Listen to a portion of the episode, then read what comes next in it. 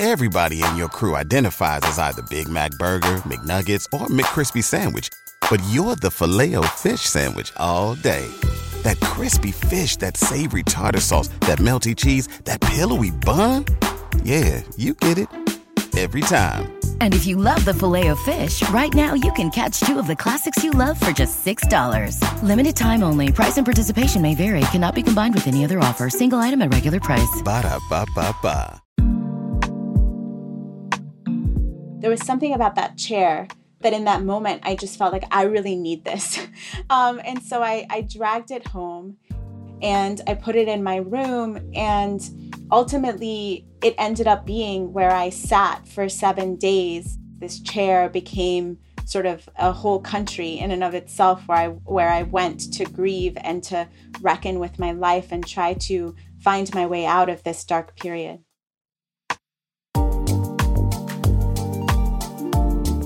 Everyone in my life knows that books light me up.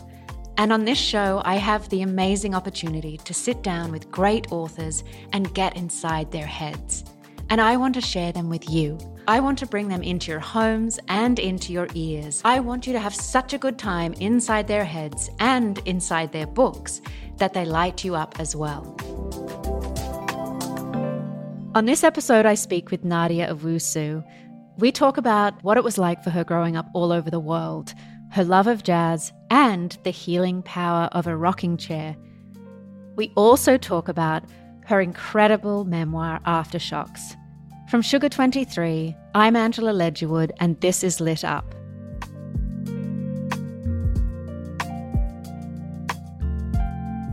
Thank you so much for joining us on the show. Thank you so much for having me. I'm excited to be here.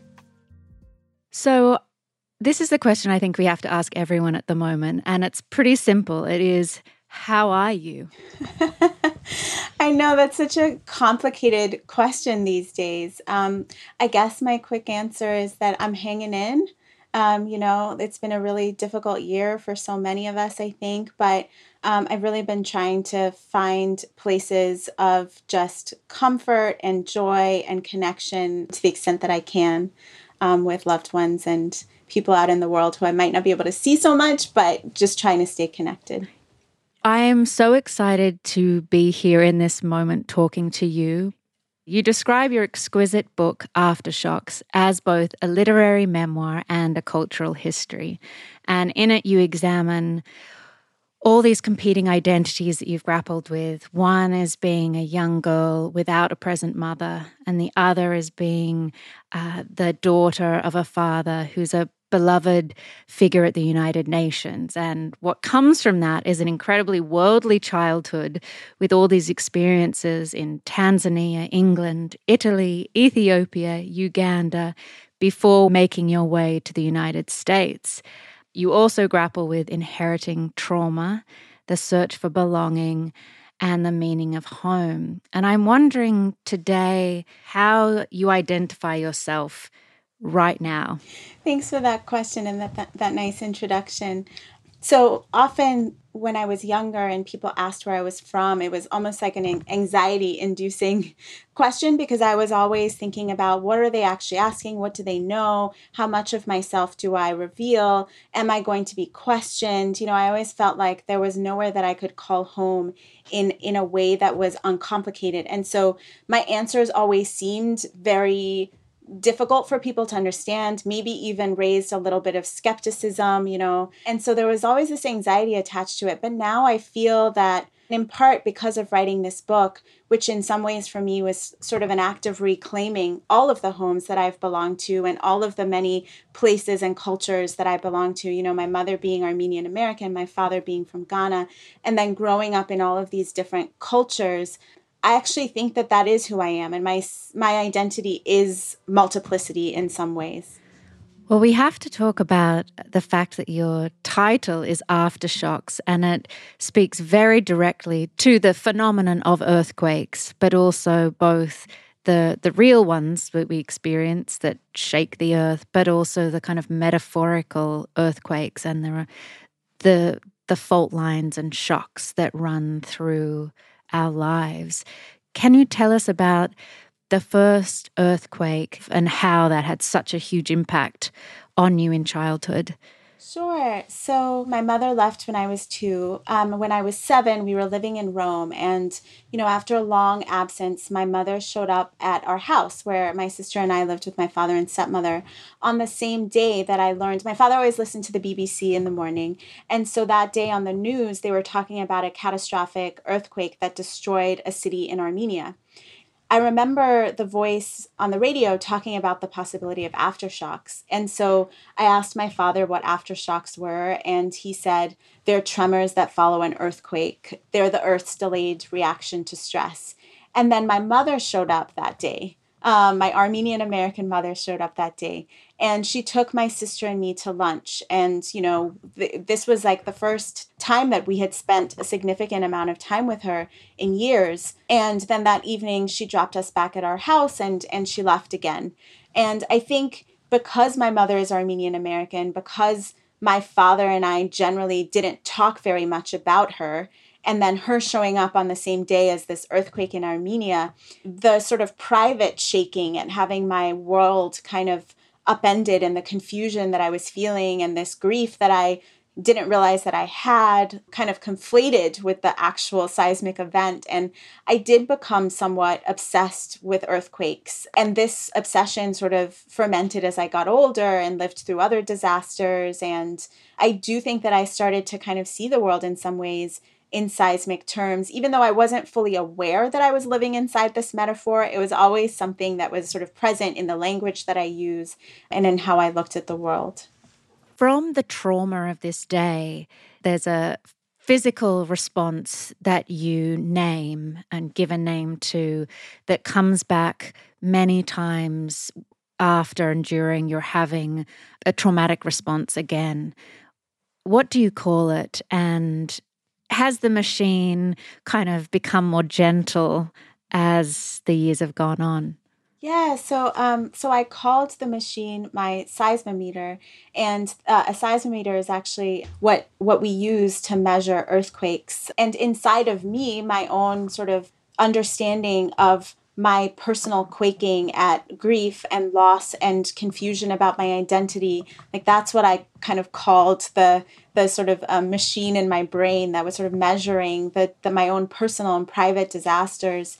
And a lot of the time you know it's fight or flight that response that we all have that i think people who experience trauma it never shuts off for me, it was always this feeling of impending danger that another disaster was going to come and sort of measuring how bad it was now and how bad it was going to get.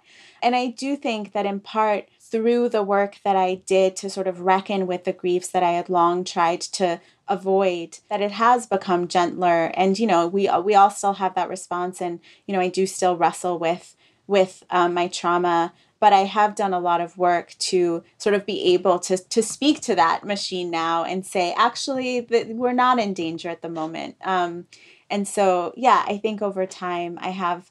I, I, it's still present, but I've developed a much healthier relationship where it isn't driving all of my life choices. When you were growing up, did you have a sense of what your father's job was and how important it was? Yeah, so he, my father always spoke to my sister and I as though we were grown ups in a lot of ways. And so, you know, as we were sort of traveling the world for his job, and he worked for the UN agency that responds to famine caused by drought and war. So he was often kind of traveling to refugee camps around the world and uh, facilitating um, emergency food aid to people who were kind of in really desperate situations. And he would tell us a lot about the work that he did and the people that he met, and very much always emphasizing that we're all connected. Our lives looked different from those people, but we were not disconnected from them, and that we always had to be aware of, of that sense of connection and to nurture it. And so I did have this sense of like he was making a contribution to make the world better. And he connected with people also on a very human level. Like he would always come back with stories about the individual children or parents that he would meet. Was there one moment in your childhood where you were very much aware of your privilege as a child? That you could go behind those UN gates into those gated communities whereas um, the people that your father was there to help were outside of that protective zone? Yeah, I mean, specifically, so we lived in Ethiopia, in Addis Ababa, during the civil war that ultimately split the country into two Ethiopia and Eritrea. And I was a child at the time, so my memories of it are very specific in a lot of ways, but also I didn't have such a clear sense of the history that was being made all around me. But I was very aware that, you know, we went to the international school and then we returned home and we would drive through this uh, these gates that were guarded by armed guards and we had a treehouse in our backyard. And so my sister and my friend we lived in a UN compound and so my sister and my friends and I would climb into the treehouse and on the other side of the wall there was a really large shanty town and so we were very much aware that we were sort of living in this kind of oasis in the middle of a lot of poverty, especially as the fighting started to move gradually into the capital. Also, aware of this danger that we felt that we would be protected from because, of course, we knew that there were contingency plans. My family talked about it. If the war breaks out in the capital, you will be evacuated to Nairobi, you know, and so we always had a sense that we were going to be cared for and taken care of. And my father was very open about that too, that you know, in some ways, we were dropped into this place that we wanted to find some connection to, but we also had an enormous amount of privilege. And he always emphasized how much that privilege came with responsibility and didn't want us to turn away from what we were seeing. Um, and so was always sort of emphasizing that connection um, to the people around us as well.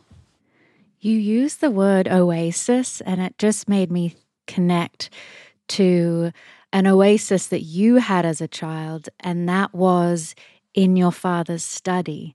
And it sounds like that wherever you were in the world, because you moved so often, he created a kind of study that was actually your domain and that your stepmother that she was kind of left out of that that um, intimate space can you talk about what it was like to kind of, I'm sure, pad into the room when he was busy, but just quietly start reading yourself and how that influenced your love of literature? So, in, in many ways, um, I did always think of wherever my father was as home. And, you know, I had kind of a, a complicated competitive relationship with my stepmother.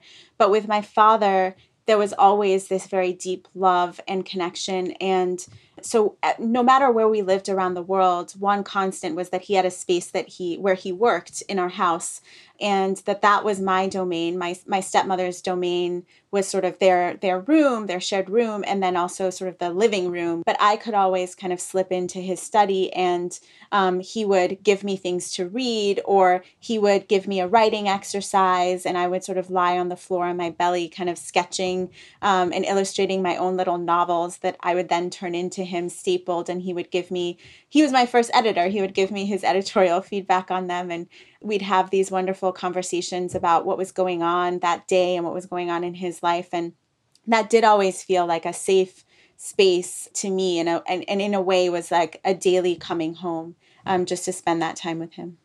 Well you mentioned your stepmother and i think i mentioned it too. I have a stepmother and i think you mentioned so beautifully in the book that every good story needs a villain. And for so many of us who've had blended families in some way or another, that inherited half parent that you desperately don't want to claim as your own is often a really great villain for a child to kind of load all their anger, resentment onto when did your father meet your stepmother, and how was it having a woman come into the family? Yeah, so my mother left when I was really young, when I was two, and so I I don't really remember her being around. For a time, my sister Yasmin and I were sent to live with our aunt in England um, because of my fa- the nature of my father's work. He had to travel a lot for work, as I said. And so he felt like he didn't want to leave us alone with babysitters or nannies for long periods of time. And so we went to live with my aunt, with whom I have a very loving, caring relationship. She is a mother figure to me. But then when my father met my stepmother, he decided that it was time for my sister and I to come and live with them in Rome. And they were planning on getting married. And so at that time, you know, I was very young still. I was, you know, in kindergarten or, or first grade. And um, I was very excited about returning to live with my father. He was always sort of the great hero of my life. And even when we were in England, he would come and visit really often. And so I was naturally, before even knowing my stepmother, very suspicious and sort of resentful that there was this other person who was Uh, you know coming into the house at the same time as me and sort of distracting from the attention that I was going to get and you know our relationship was very complicated in a lot of ways but it was really important for me in the book to also interrogate what I was bringing into those complications of that relationship and how I had chosen to see her and where my empathy ended, you know, and how I kind of made her a one dimensional person in my own story because it suited my narrative. And I felt that that was really important to like honor her complications as well as my own complications um, and sort of look at why we need villains in our stories and and how certain people become villains in our stories. In the very beginning of your memoir you have this incredible note about truth and time and i want to just read it because i actually kind of let out a like guff, like a uh, like a laugh or a, an acknowledgement of you nailing down a truth that I hadn't quite had words for before. So you say, I write toward truth, but my memory is prone to bouts of imagination. Others remember events differently. I can only tell my version. This does not mean that I do not also believe theirs. And I think so many people, you know, write a forward to a memoir and they say, this is my version and everyone has their own. But I don't think many people go the very next step, which is to say their version is also true. And I'm wondering why was it important for you to really make that explicit? And how do you feel about us all walking around with our different truths of these of the same events, if I can even say they're the same? Yeah, I mean, it, it's a very tricky thing because especially in this in this time that we're living through now where facts are suddenly up for debate things that you know should not be up for debate are up for debate. And so I, I do want to make the distinction between sort of facts and truths right? There are certain events that happened and we all know that they happened. And like if we say that they didn't happen then we're lying. On the other hand everyone experiences events differently and the things that we remember and we take away from them and our own intentions behind them and our own experience of them and how we feel in our bodies about these events will lead us to tell a particular story about what happened. And so that is those stories that we tell are true because they are grounded in our lived experience of the facts if you will. But on the other hand I also, because this book in some ways was for me a way of writing myself to deeper connection and understanding of other people in my family and of the world and um, the cultures that I come from. It was really important to me to acknowledge that there was a lot that I didn't know, for example, about my mother or my stepmother and how they were engaging with the same sort of events or facts that I was. And what intentions they were bringing, what complications and challenges they were bringing. And so I wanted to to honor that and to note that you know these were my feelings these were my experiences but there was so much that i didn't know and that i continue to not know and you know some conversations that we've had that have actually illuminated um, some of the reasons behind choices that people made that i might not have understood at the time and so it was really important for me to also center the the truth that their stories are just as valid and just as real as as mine. But you know i could only tell my version and this was my story. It's almost like a revisionist history project of going this is how i feel about these people and this is what i believe.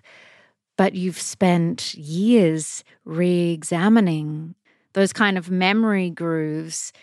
How have they shifted now yeah, I mean, I do think that in a lot of ways, writing this book, which sort of starts with these intimate moments of me and my family, but then also pans out to the context in which we were living, whether that's, you know, the immediate context of living in the war during the war in Ethiopia or the context of my mother's decisions being shaped by the reality that she descends from genocide survivors and the ways in which her mother was not able to be present because of inherited trauma. My grandmother was a very loving person, but she had her own trauma to reckon with. And I wanted to kind of trace the ways that our decisions and the choices that we make are shaped by these larger forces, seismic forces, if you will, in the world. And that helped me to develop a, a, deeper sense of understanding for, you know, how my life came to be the way that it was, um, the choices that, that people made around me that affected my life. And also, I found ways in which, you know, things that I had gone through as an adult that people in my life had, were going through that as a child I had no understanding of and how difficult those times were. And so I also found myself feeling more compassion for my family members and the people around me as well. And it's also there to protect you in some ways, isn't it? Like our physical responses to stress are there to help us. There is a scene in the book that just devastated me because I could sense what it must have felt for you. And it's when you have dinner with your stepmother. What age were you when she came to visit New York and you had this conversation? Um, just for our listeners, your dad, I'm so sorry, passed away when you were uh, just before your 14th birthday, and your stepmom helped raise you. And I'd love to hear more about this in your words. But kind of how did it culminate in this very important but devastating conversation? After my father passed away, you know, my mother still did not come for my sister and I. And so my stepmother did kind of take my sister and I in um, and continued to to sort of be a mother figure in my life until I turned 18 and moved to the United States for college. But we did continue to have a very complicated relationship and still do. When I was in my late 20s, she came to New York where I was living, and you know I would see her once in a while when she would come to New York for work or you know to shop or on holiday. And so she came and we had dinner and we got into a little bit of just a petty argument. Um, and then through that petty argument, she sort of revealed or lied, I still don't know. And ultimately, I decided that it doesn't really matter to me very much to know. But this revelation was that um, my father had not died of cancer, as I'd always thought that he had died of AIDS. And that revelation really sort of destroyed me because I had constructed this story of my father and our lives together and who I was to him, in that I felt like I was someone that he could always confide in and that I knew him so well. And there was nothing in my story about sort of secrets um, or this life outside of, of the life that he lived with with me. Um, you know and that's a very self-centered thing. You know i very much centered myself in his life. And of course and as a grown-up i can see that of course he had secrets and a life outside of what he would reveal to his children. But at the moment because my grief had so long been a place that strangely i would turn to for comfort because the other side of grief is love right? And so i would i would return to my grief and this story of my father to remind myself of this this love that I had for the years that he was alive and so so that revelation really sort of it really set me off on on sort of a downward spiral because I felt like if I didn't have that story and if I was unsure, you know, I, there was so much about who I was that I was unsure of in terms of my identity. And if that was being taken away from me too, it felt like too much to bear at the time. There's something that every New Yorker will identify with, and it is walking down the street and seeing a piece of furniture that's been left out for collection or usually for some other sucker to like take care of.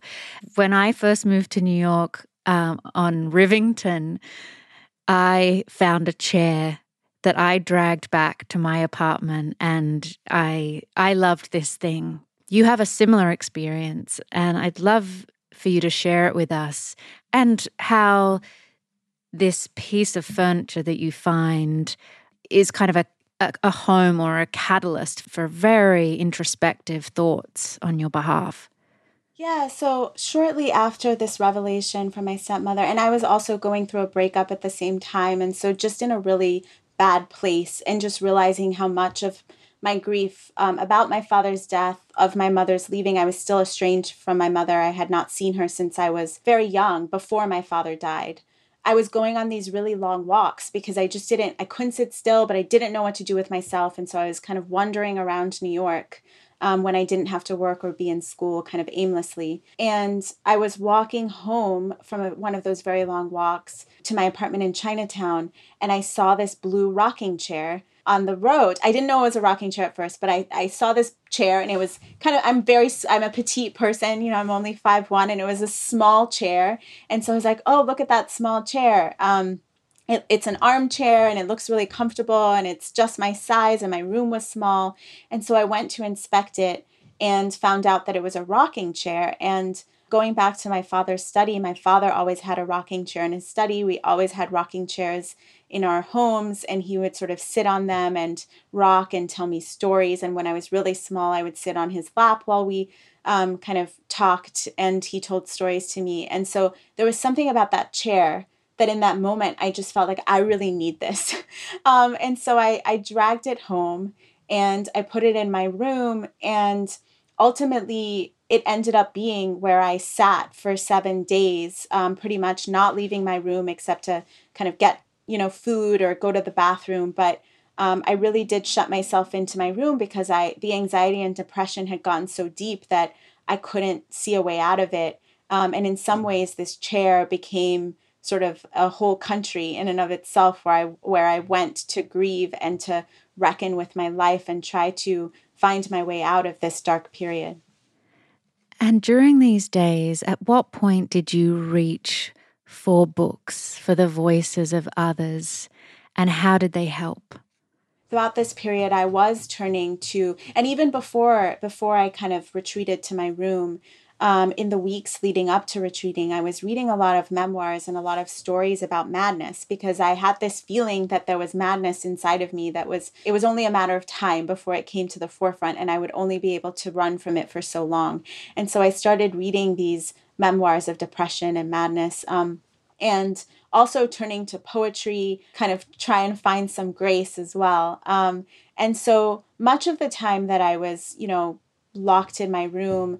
I was scribbling down my own feelings, you know, doing some some very uh, free writing, uh, journaling, um, and also turning to both books and music to see if I could see myself reflected and find any answers um, for a path forward for myself. Was there any writer that spoke to you very strongly at, at that point?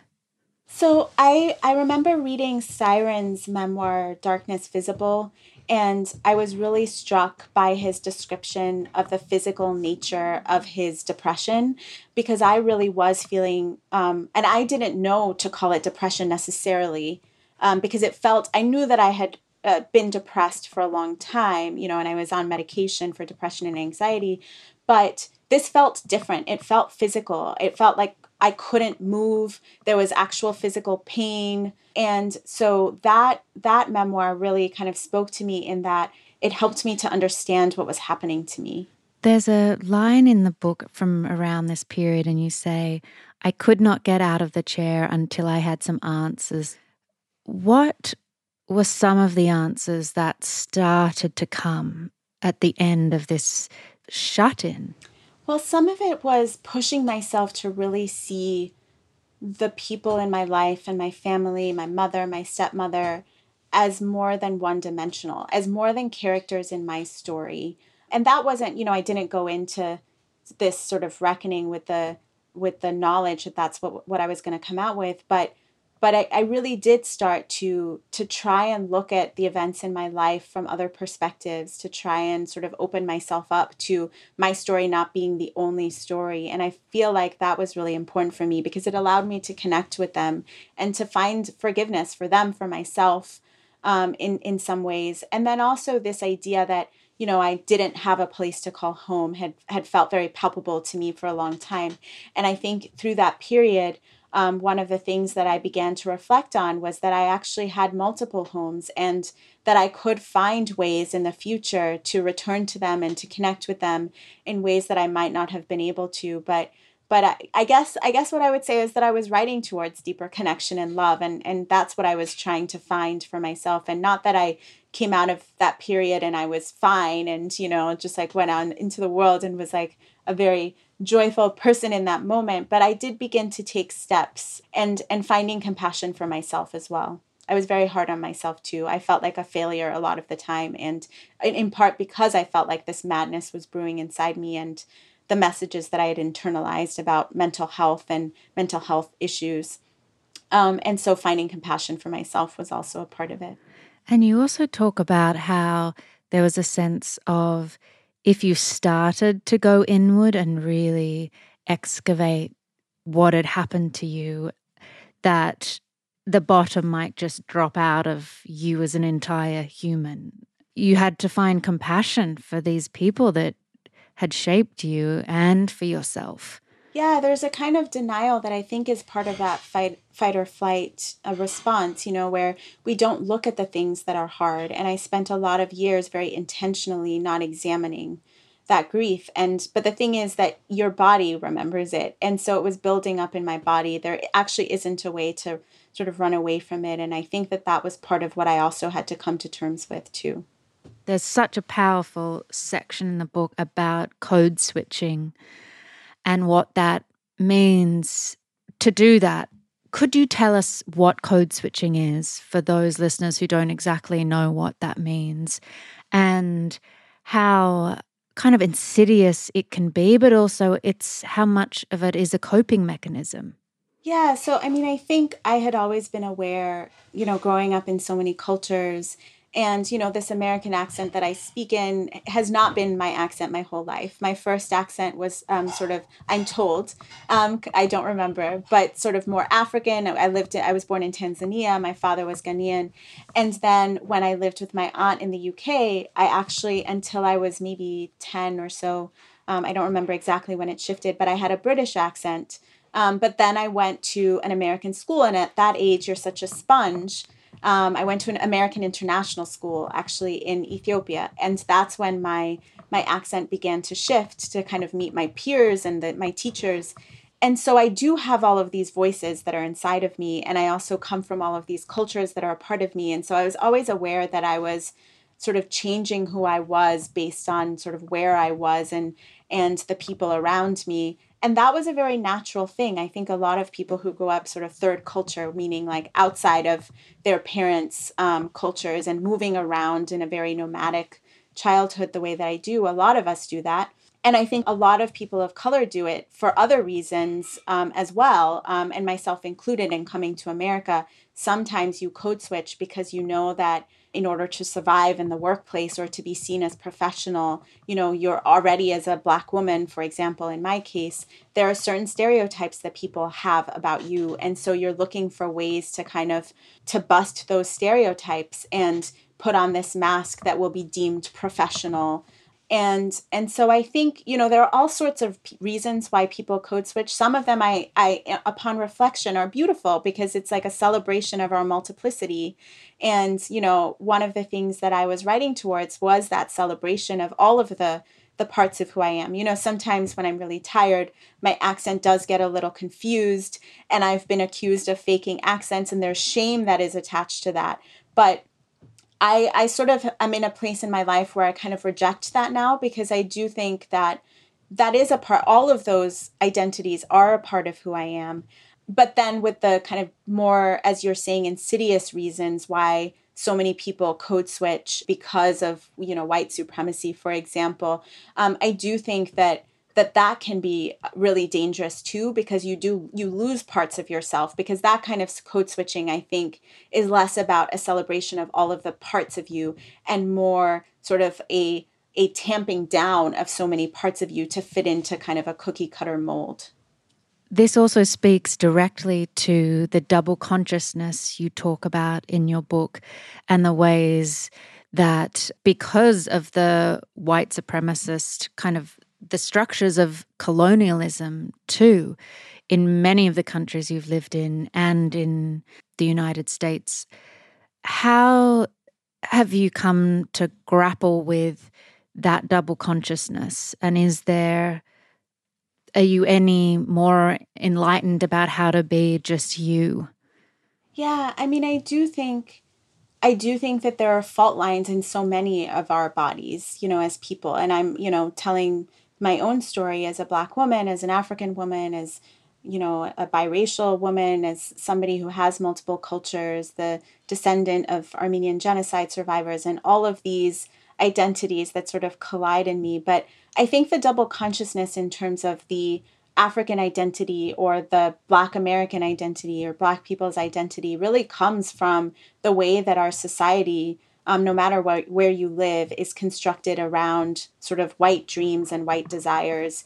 And we internalize those. There's no way not to internalize them. You know, again, we're all drinking from the same groundwater that has these stories about how we're supposed to be and who we're supposed to be in the world in them. And so the double consciousness is really like this is my culture and this is who I am sort of among my people but then there is also this outside influence that that has also shaped who I am but that I have to be vigilant about and interrogate in terms of how I'm internalizing those stories, particularly the harmful narratives that would hold that people like me are lesser than or that Black people are inferior. And, you know, colonialism and slavery you know, those histories are present. You know, we are living history and we're walking with those histories in our bodies, and the world is still shaped by those histories in terms of who has access to what and opportunities and and so yeah, I think that's sort of the double consciousness. And I think I don't know that I've come to like all of the answers, but I am more aware that it has to be a constant interrogation. I have to ask myself, um, sort of where does this story that I'm buying into come from, and is it serving me or harming me? Growing up, did you witness your dad grappling with the same double consciousness? Yeah, I mean, I wish I had been more aware of it or been able to ask him, you know, but I was so young. But I can say some of what I, when I look back now in retrospect, you know, my father, for example, would wear Ghanaian print shirts to work. And he was really intentional about standing fully in his identity as a black man and, and as a Ghanaian man. And he also spoke to me a lot about Pan Africanism. You know, he always taught me about colonialism and at the same time wanted me to understand that the culture that he came from, you know, he's from the Ashanti tribe of Ghana, had a long history before the colonizers um, showed up. And so, in retrospect, looking back on it, that was him grappling with those realities and trying to communicate to me that, you know, the world was going to see me a certain way, just as the world saw him a certain way, but that I could claim my own identity by understanding my own history and engaging with stories outside of the kind of white gaze. I know we have to let you go soon, but I'm wondering can you share with us an obsession you have that kind of people in the broader world might not know about you? So, actually, it kind of comes up in the book in an interesting way, but um, my father was really into jazz. That was sort of the music that he listened to. And I can remember as a child, particularly the more kind of avant garde jazz it was very annoying to me when he would play it because there's so much dissonance and I didn't understand. And he was always trying to get me to listen to it. And he used to say, you know, that you just have to listen with different ears. You speak other languages, so that's how you have to approach this. You know, I remember just being like, I would rather like be reading my books right now. um, but then when I found myself in this period of depression, I actually found myself turning to jazz, and that dissonance actually felt like it was speaking to more of how I was coming to understand the world. And so I, um, after that period in my life, I really did start to listen to a lot more jazz and sort of go to jazz clubs and try to sort of discover this music that my father had loved so much and sort of connect with it in a different way. And actually, I ended up marrying a jazz musician. So I'm also getting an, an education in jazz um, daily, um, just listening to him play and, um, and also the music around my house. Oh, that's so lovely. And I think this might actually answer my last question, which is what lights you up? Um, yeah, so art always lights me up, you know, being around music, being around um, books, talking about art. Um, and also, you know, in this last year, I've really found a lot of comfort in being out in nature. Um, I live in New York, um, and usually we live very busy lives and you know we have places to go but this last year we've really my my husband and I have been sort of driving up to the Catskills and going on these long hikes and just reconnecting with nature which I've I found really meaningful and sort of meditative in a lot of ways. Nadia, thank you so, so much for being on Lit Up. Thank you so much, Angela. Thank you for your wonderful questions. It's been so great to talk to you. So, so lovely. Thank you. Thank you so much for listening to my conversation with Nadia Owusu. Her book Aftershocks is out now, and there's a link to purchase it on our website, lituppodcast.com. You can learn more about Nadia and her other books at nadiaowusu.com. Lit Up is a podcast from Sugar23. It's hosted by me, Angela Ledgerwood, and is produced by Liam Billingham. Mike Mayer and Michael Sugar are the executive producers. The theme music is by Andrey Radovsky. Please make sure to rate, review, and follow the show on Apple Podcasts, Spotify, Google Podcasts, or wherever you like to listen. Until next time, bye everyone.